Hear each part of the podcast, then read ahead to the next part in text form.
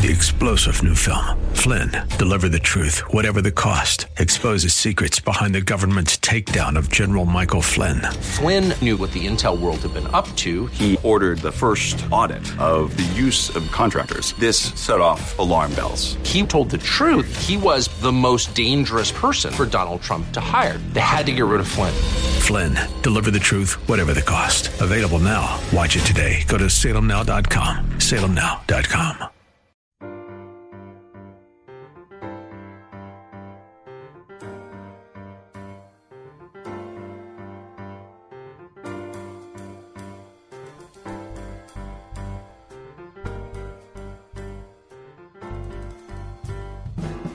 Welcome to His Life Revealed with Pastor Todd Granger of His Life Fellowship in San Antonio, Texas. We're glad you've chosen to join us today. Our passion at His Life Ministries is to help believers know Him and show Him. So we keep it simple. It's just about Jesus. Our prayer is that the Holy Spirit will make His truth plain to you so you can walk in freedom and enjoy the life of union that God has designed for you to live. And now, here's Pastor Todd. We left off at verse 18 of Romans chapter 8. Paul's very intent on teaching these new believers the truth of who they are. It's so important that we be affirmed by faith in the truth of who we are, because everything around us would trap us into the lie that we are these bodies, that we are part of this world, that we are under the curse of sin like everybody else, and that we have to live accordingly. But the reality is that we are not those things. We are who God says we are if we're children of God. And Paul wants these new believers to wrap themselves around, to embrace the truth that they have within them so that they would be able to walk as overcomers, that they would be able to walk as victors. Because I want to tell you something. If you're not established in the truth that is within you, and let me just say that also this, that God is in the process of establishing you in that truth. That's not something, it's not like taking a pill and you've got it, or an initiation and you got it. It doesn't stick to you like a tattoo. It's something that God literally grows in you. A familiarity, an intimacy with a greater truth of who you are. The closeness, the faithfulness, the provision of the Father that is consistent. All of that is what God is working you through. And if you have not begun to embrace who you are in Christ, then there's only one other place you can be. You're embracing your flesh. And if you're embracing who you are in this earth suit, in this body, then you're no different than anyone else out there. You have the same hopes. You have the same dreams, and your happiness and your satisfaction in life is based on what's going to happen to you in this body. Now, how stable is that? Not very. It can change in an instant. And you know what? Changes all the time, doesn't it? It does. My wife was talking about how you get distracted. And I can have the joy of the Lord, and I can be excited about what God is doing in my life. And all it takes is for me to be distracted by either something good or bad. I look away from the Lord, and suddenly my happiness is wrapped up in what's going on in front of me. And so is my identity. You ever have that happen? Once a week, maybe? How about 2 or 3 times a day? That's probably more realistic, isn't it? Let's look at Romans chapter 8, verse 16. I said we're going to start at 18, but 16 is kind of that theme, if you will, of what we're going to talk about. Romans chapter 8, verse 16 says, "The Spirit Himself thus testifies together with our own spirit, assuring us that we are children of God. The Spirit of God within you gives legal testimony to the truth that we are the children of God." And here's the other thing. Your spirit agrees with Him. Well, you say, sometimes I doubt, sometimes I'm fearful, sometimes I'm anxious, sometimes I don't feel like I'm a child of God, sometimes I make mistakes, sometimes I out and out sin, sometimes I'm rebellious, sometimes I'm all of these things, or I act like all of these things, and I do not feel like a child of God. But what I just said was that the Spirit of truth declares you are a child of God if you have received Him as life. And what's more, your spirit echoes the Spirit of truth. Now, what does that say to you? It says to you that at the center of who you are, at the center of your being, the truth of you is in agreement with God, not your emotions necessarily, not your behavior necessarily, not your circumstances necessarily. Do you see where that bedrock comes in? Do you see where that foundation for living comes in? Because there's a part of us that the world, even ourselves, cannot shake, cannot deter, cannot take away. It's who we are in Christ. This verse says that our spirit literally testifies in agreement with the testimony of the Spirit of truth. And that also tells us if there is a testimony to the contrary, that it is not based in truth. It's not based in the Spirit of God. Our true selves know the truth. We are the children of God. Now, in a way, we're kind of waiting for our coming out party when God gives us a redeemed body, and this failed flesh, this body that is cursed of sin, will no longer be able to hide the truth.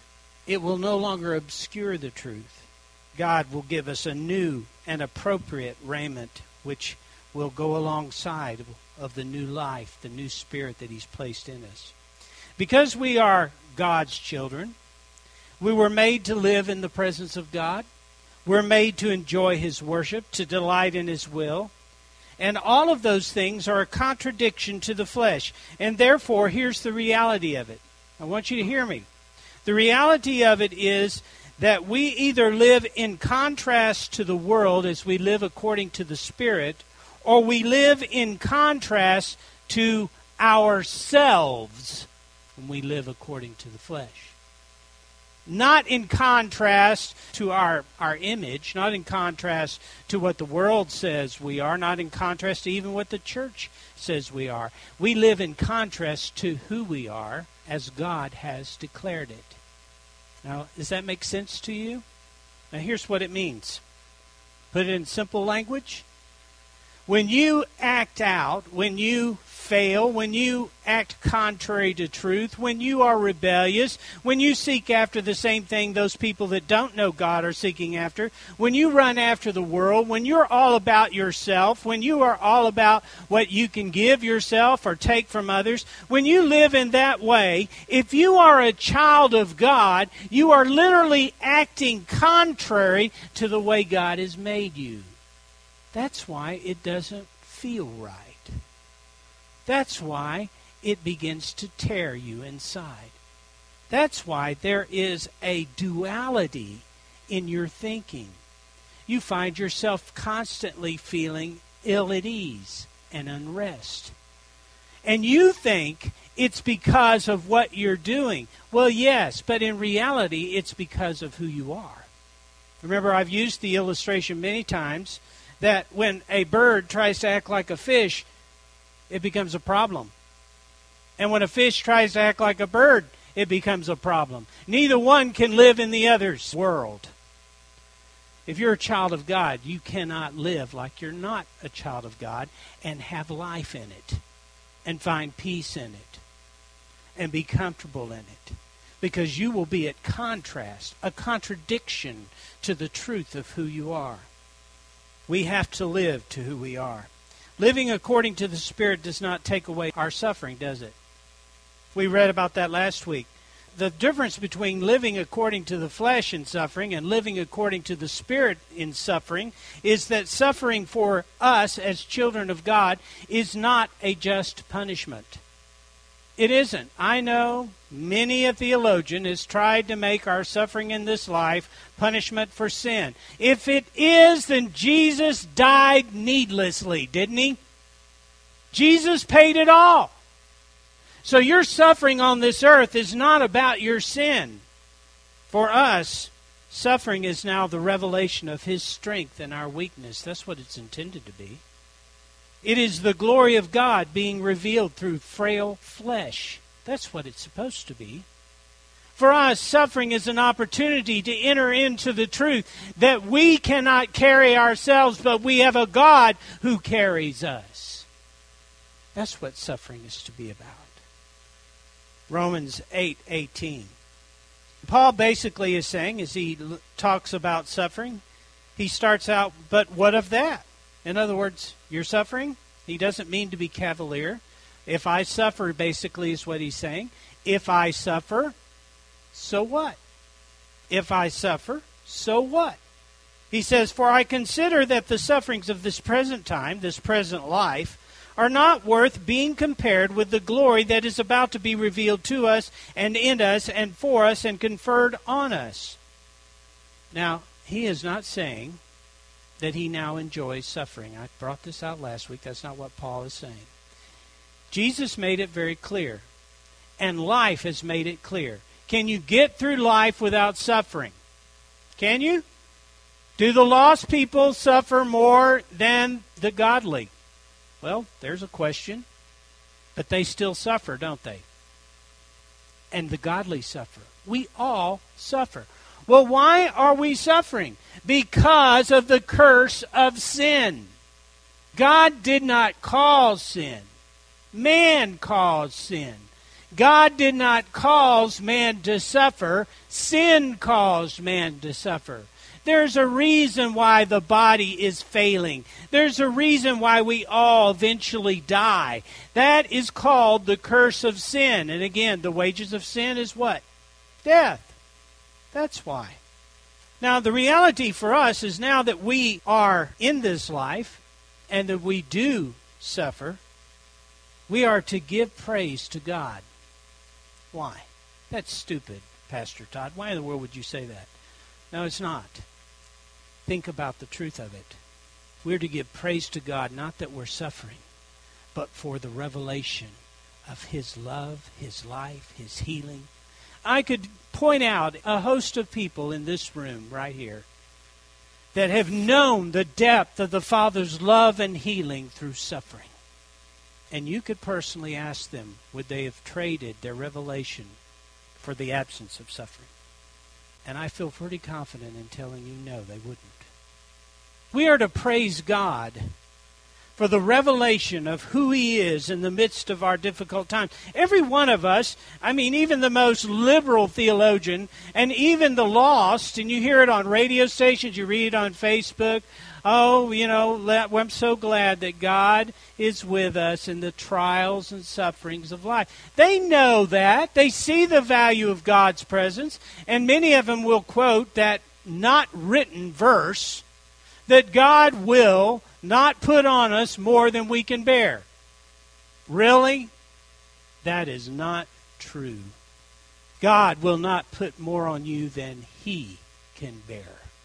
His strength is made perfect in what? Your weakness. Does that talk about what you can bear? Apart from me, you can do what? He will put more on you than you can bear so that you can realize you've got a God who bears it all.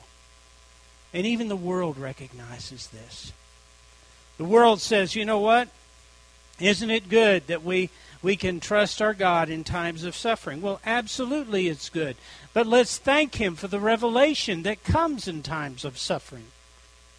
We do not suffer in vain. For the truth is, we would not have the intimate acquaintance with the love of our God and the first fruits of our inheritance as children of God if we had not had suffering. In suffering, there is revelation. We would have not known Him if the suffering of the flesh hadn't invited Him. All of God's creation is awaiting this revelation in full. Look at Romans 8:19. For even the whole creation, all natures, waits expectantly and longs earnestly for God's sons to be made known, waits for the revealing, the disclosing of their sonship. Now, in the Greek, what this is a picture of, this is an expectant, anxious longing, and it gives a picture of a straining of the neck to see, like two long separated lovers who are about to be reunited, looking for each other across a crowded room. It's that kind of anticipation. It's that kind of longing. It's that unrelenting urgency that says, it's coming, it's coming, it's coming. And I'm waiting, and I'm trusting, and I'm believing. There's an eagerness and desire that is ever constant, never forgotten, and never set aside. Now here's what we know. Creation was subjected to the curse of sin as a result of man's disobedience. Y'all remember that? In Genesis 3:17, it says, "And to Adam he said, because you have listened and given heed to the voice of your wife, and have eaten of the tree of which I commanded you, saying, you shall not eat of it, the ground is under a curse because of you. In sorrow and toil you shall eat of it, the fruits of it all the days of your life." Now, nature longs to be released from the curse of sin. Man chose to sin. It was man's choice. And therefore the habitation that God created for man to dwell in became cursed. The curse of sin for nature veils the glory of this earth's created purpose. This was to be the habitat of the children of God, and is. Verse 18 speaks of a glory that is to be revealed to us and in us and for us and conferred on us. Verse 19 tells us that we are not the only ones who are awaiting this revelation, but in fact all of creation. To reveal is actually to expose something that has been hidden. It's actually a picture of a parting of a veil, that we might be able to say it's the removal of the veil that obscures the truth, so that what was unseen now can be seen. 1 John chapter 3, verse 1. "See what an incredible quality of love the Father has given us, shown, bestowed on us, that we should be permitted to be named and called and counted the children of God. And so we are." And so we are. You see, the world doesn't see us for who we are. At best, they see religious flesh. That's what they see. They don't see us for who we are. This verse declares, "And so we are." The reason the world does not know or recognize, acknowledge us, is because it doesn't know or recognize or acknowledge Him. You see how the Holy Spirit puts in this one verse. He says, the reason the world doesn't recognize you is because the world doesn't recognize Him. Now, let me ask you a question. Those of you who are children of God, and you know Jesus is in this place, do you know it? He is, because He's in you, right? That's absolutely the truth.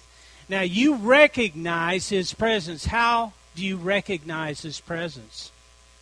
By the Spirit of God that is within you. That's how you recognize His presence. Not by your eyes, necessarily, but by the Spirit of God within you. How does the world recognize His presence? It can't. It can recognize that there is a power. It can recognize that there is some validity. I'll tell you what the world can recognize. It can recognize as God displays truth, but it vehemently rejects it because it's typically in contrast with the way they've chosen to live their lives. They don't recognize Jesus for who He is. They didn't recognize Him when He came in flesh, and they don't recognize Him as He walks about in you. We are the children of God, and the reason they don't recognize who we are is because they don't see Christ. God sees us for who we are. The Holy Spirit testifies to the whole spiritual universe the truth of who we are. The new creation within you testifies to who we are. All resounding the same truth. you are a child of God. See, God sees us for who we are, and He desperately wants us to see ourselves that way. And, you know, He works in all manner of things to continually remind us that it's not just that we have a God, that it's not just that we are Christians, but we literally have His life in union with us, affirming us in truth, walking with us, being our strength, our hope, our joy. You see how important for us to know that. Creation knows this. Creation, that is, all of nature understands the truth of who we are. Romans 8:20 says, "For the creation, nature was subjected to frailty, to futility, condemned to frustration, not because of some intentional fault on its part, but by the will of Him who so subjected it, yet with hope." Creation, that's nature, was put under a curse, not willingly, not by choice, but by the rule of God. You know, and many don't see the curse for what it is. They overlook the corruption of death. They overlook the violence and the decay of nature. And they would say, oh, it's just natural. But I'm going to tell you something. It's altogether unnatural in regards to nature's created purpose. It is altogether unnatural. There's nothing natural about death. There's nothing natural about decay. There's nothing natural about violence. It is the curse that has made it so. Paul writes about creation as a person who has been enslaved through no fault of their own to the decay of sin, yet is aware that deliverance is coming to restore it to its created purpose. Now, nature waits for its creator to be fulfilled. And you know what? Even in the natural, it's interesting to see that nature is not under the subjection of sin without hope. Even nature is not under the subjection of sin without hope. The hope of deliverance from the curse of sin is actually written in nature. You remember in John chapter 1, verses 1 through 3, where it speaks of the very beginning of existence, where God says, "In the beginning, before all time, was the Word, which is Christ. And the Word was with God, and the Word was God Himself. He was present originally with God. And all things were made and came into existence through Him. And without Him was not even one thing made that has come into being." You see, nature doesn't attempt to deny Him, but eagerly awaits the revelation of Him. See, nature does better at this than some children of God I know. In the same way, we are to await expectantly, not the redemption we have within us, been redeemed, not the redemption of who we are, but the redemption of the thing that literally continually blinds us to the truth of who we are, that is this body. What God is going to do is He is going to allow the scales to fall from the eyes of the world, and that nature is going to see the full glory of the sons of God as He comes. And then a lot of people are going to be surprised. A lot of people are going to look upon themselves and say, you know what, I wasn't who I thought I was. I wish I had known who I was at that point.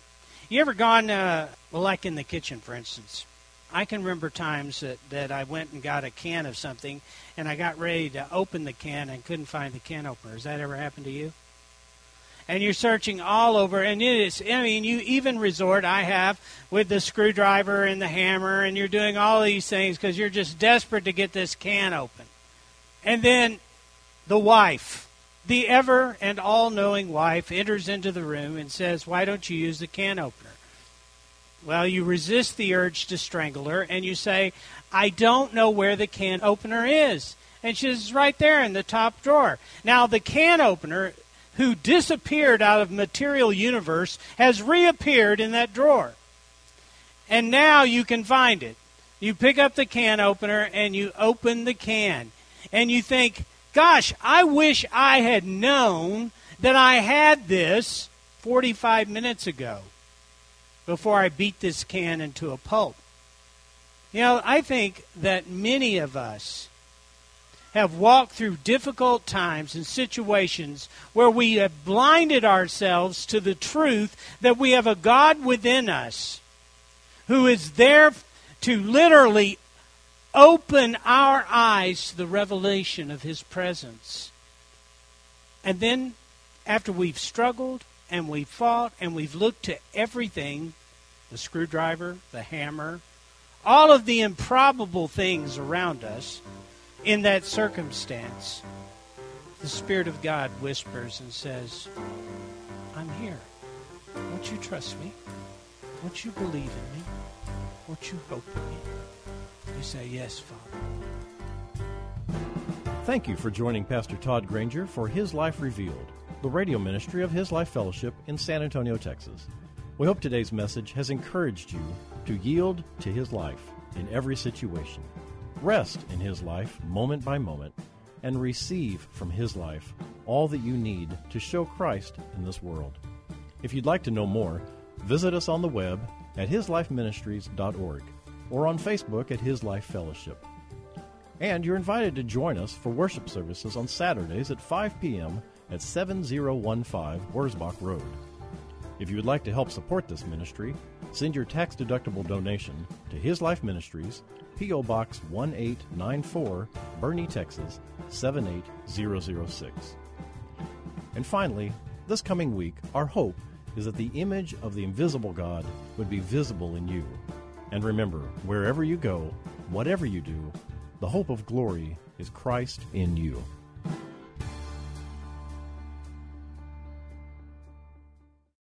Three-star general Michael J. Flynn, head of the Pentagon Intelligence Agency, knew all the government's dirty secrets. He was one of the most respected generals in the military. Flynn knew what the intel world had been up to. He understood its funding. He ordered the first audit of the use of contractors. This set off alarm bells.